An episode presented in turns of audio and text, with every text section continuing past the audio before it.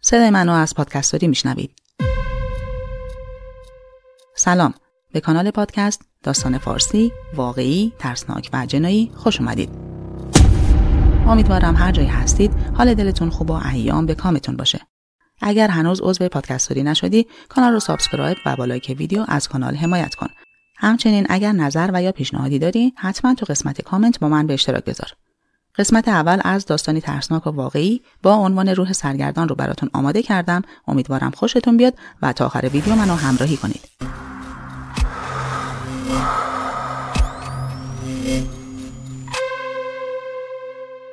اسم من زهراست و به همراه پدر و مادرم و خواهر و برادرام توی خانواده 6 نفره زندگی می‌کنیم. پدرم نجاره و مادرم هر از گاهی خیاطی می‌کنه. اسم خواهرم حسناست و ده سالشه. برادرامم صبحان و سینا که به ترتیب 8 ساله و 4 ساله هستن و وقتایی که مادرم سفارش لباس داره من باید مواظبشون باشم. از نظر مالی یه خانواده معمولی بودیم ولی از پارسال به این طرف مخصوصا این اواخر اونقدر وضع مالیمون خراب شد که مجبور شدیم از خونه قبلیمون به خونه که الان توش زندگی می‌کنیم نقل مکان کنیم. چون کرایش خیلی کم و کاملا مناسب ما بود. روزی که اساسامون رو آوردیم به خونه جدید اصلا توقع دیدن همچین خونه ای رو نداشتیم. یه خونه بزرگ و زیبا که البته کمی قدیمی به نظر می رسید. واقعا برام عجیب و جای سوال بود که چطور همچین خونه ای کرایش انقدر ارزونه. به هر حال چون وسایل زیادی نداشتیم خیلی زود جابجاشون کردیم و چون خونه به اندازه کافی اتاق داشت یه اتاق شد برای پدر مادرم یکی برای برادرام و یه اتاقم شد برای من و حسنا شب موقع خوردن شام من که هنوز قضیه خونه برام سوال بود از پدرم پرسیدم میگم بابا براتون عجیب نیست خونه به این بزرگی و خوشگلی انقدر کرایش ارزونه؟ پدرم گفت خب صاحب این خونه یکی از دوستای قدیمی و خیلی نزدیک پسرعمومه که خارج از کشور زندگی می‌کنه. هم که از وضعیت ما با خبر بود و می‌دونست خیلی وقت دارم دنبال خونه میگردم با دوستش تماس گرفت و ازش خواست اینجا رو که خیلی وقت خالی بوده به ما اجاره بده. دلیل ارزون بودنش هم سفارش پسرمون بوده. با اینکه جواب پدرم قانع کننده بود ولی من هنوزم برام عجیب و مشکوک بود. بعد از خوردن شام به خاطر خستگی زیاد همه رفتن که بخوابن منم به اتاقم رفتم و برق رو خاموش کردم که برم سر جام اما لامپ خود به خود روشن شد دوباره خاموشش کردم و رفتم سر جام دراز کشیدم خونه و حیات تو تاریکی شب جوری ترسناک به نظر می رسید و فضا سنگین بود که ترس و دلهوره گرفته بودم. تو همین فکرها بودم که پنجره اتاق کاملا باز شد و نور ماه به داخل زد. با فکر اینکه باد پنجره رو باز کرده بلند شدم و پنجره رو بستم. نمی‌دونم چند ساعت از خوابیدنم گذشته بود با صدای حسنا که داشت صدا می‌زد بیدار شدم. ازش پرسیدم چیزی می‌خوای آبجی؟ گفت آبجی می‌تونم پیش تو بخوابم؟ گفتم آره اما چرا؟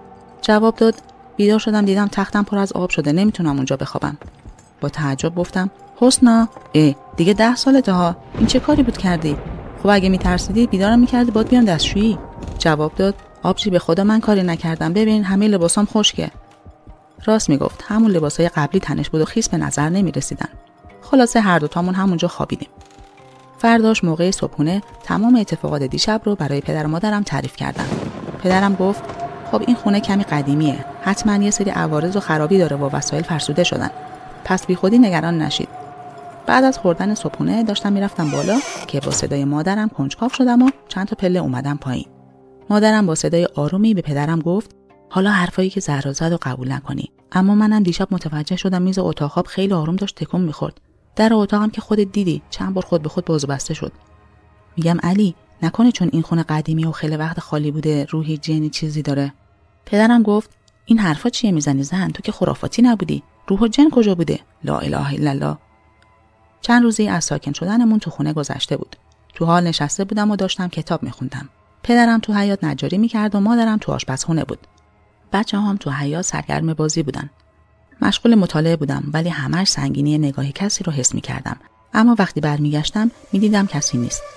بازم سرگرم کتاب شدم و بازم انگار یکی داره نگام می‌کنه. سرمو که بلند کردم یک آن دیدم یه جسم سفید از جلوی در حال رد شد. رفتم اونجا اما هیچ کس نبود. با خودم گفتم معلوم نیست امروز چم شده چرا هی خیالاتی میشم؟ و حرکت کردم سمت آشپزخونه. مادرم آش پخته بود. بهش گفتم مم به بچه بویی؟ مامان معلوم نیست بابا کارش چقدر طول بکشه. من خیلی گشنم شده. برام یه کاسه آش می‌کشی؟ مادرم گفت باشه سب کن الان. آشو ازش گرفتم و برگشتم تو حال. کاسه رو گذاشتم رو میز و رفتم دستامو بشورم. وقتی اومدم دیدم کاسه خالیه. حتما یکی از بچه ها گشنش بوده اومده آشو دیده و خورده. دوباره رفتم آشپزخونه. مادرم با خنده گفت اینقدر گشنت بودی یعنی؟ قضیه رو براش گفتم و دوباره برام آش کشید. برگشتم تو حال و شروع به خوردن کردم قاشقم رو پر کردم و بردم سمت دهنم ولی در کمال تعجب دیدم قاشق خالیه دوباره قاشقم رو پر کردم و آوردم بالا اما باز خالی بود اتفاقات امروز و یادآوری اتفاقات دیشب باعث شد ترس و وحشت عجیبی به جونم بیفته. کاسه آشو همونجا ول کردم و رفتم تو حیات. پدرم مشغول اره کردن چوب بود. صبحان و سینا هم همون اطراف داشتن بازی می‌کردن. اما حسنا رو ندیدم. از پدرم پرسیدم حسنا کجاست بابا؟ جواب داد همین چند لحظه پیش اینجا بود. شاید رفته داخل. نمی‌دونم چرا اما یهویی دلم شور افتاده بود. برای همین رفتم و همه جا رو گشتم. ولی حسنا رو پیدا نکردم. داشتم پشت حیاتو میگشتم که اول صدای گریه و بعدش صدای قهقهه بلندی شنیدم. به دنبال صدا رفتم. بین کارتونا و خرت پرتایی که اونجا بود چشمم به حسنا افتاد که بین اون همه وسایل نشسته و داره با خودش حرف می‌زنه. سری خودم رو بهش رسوندم و گفتم حسنا داری با کی حرف می‌زنی؟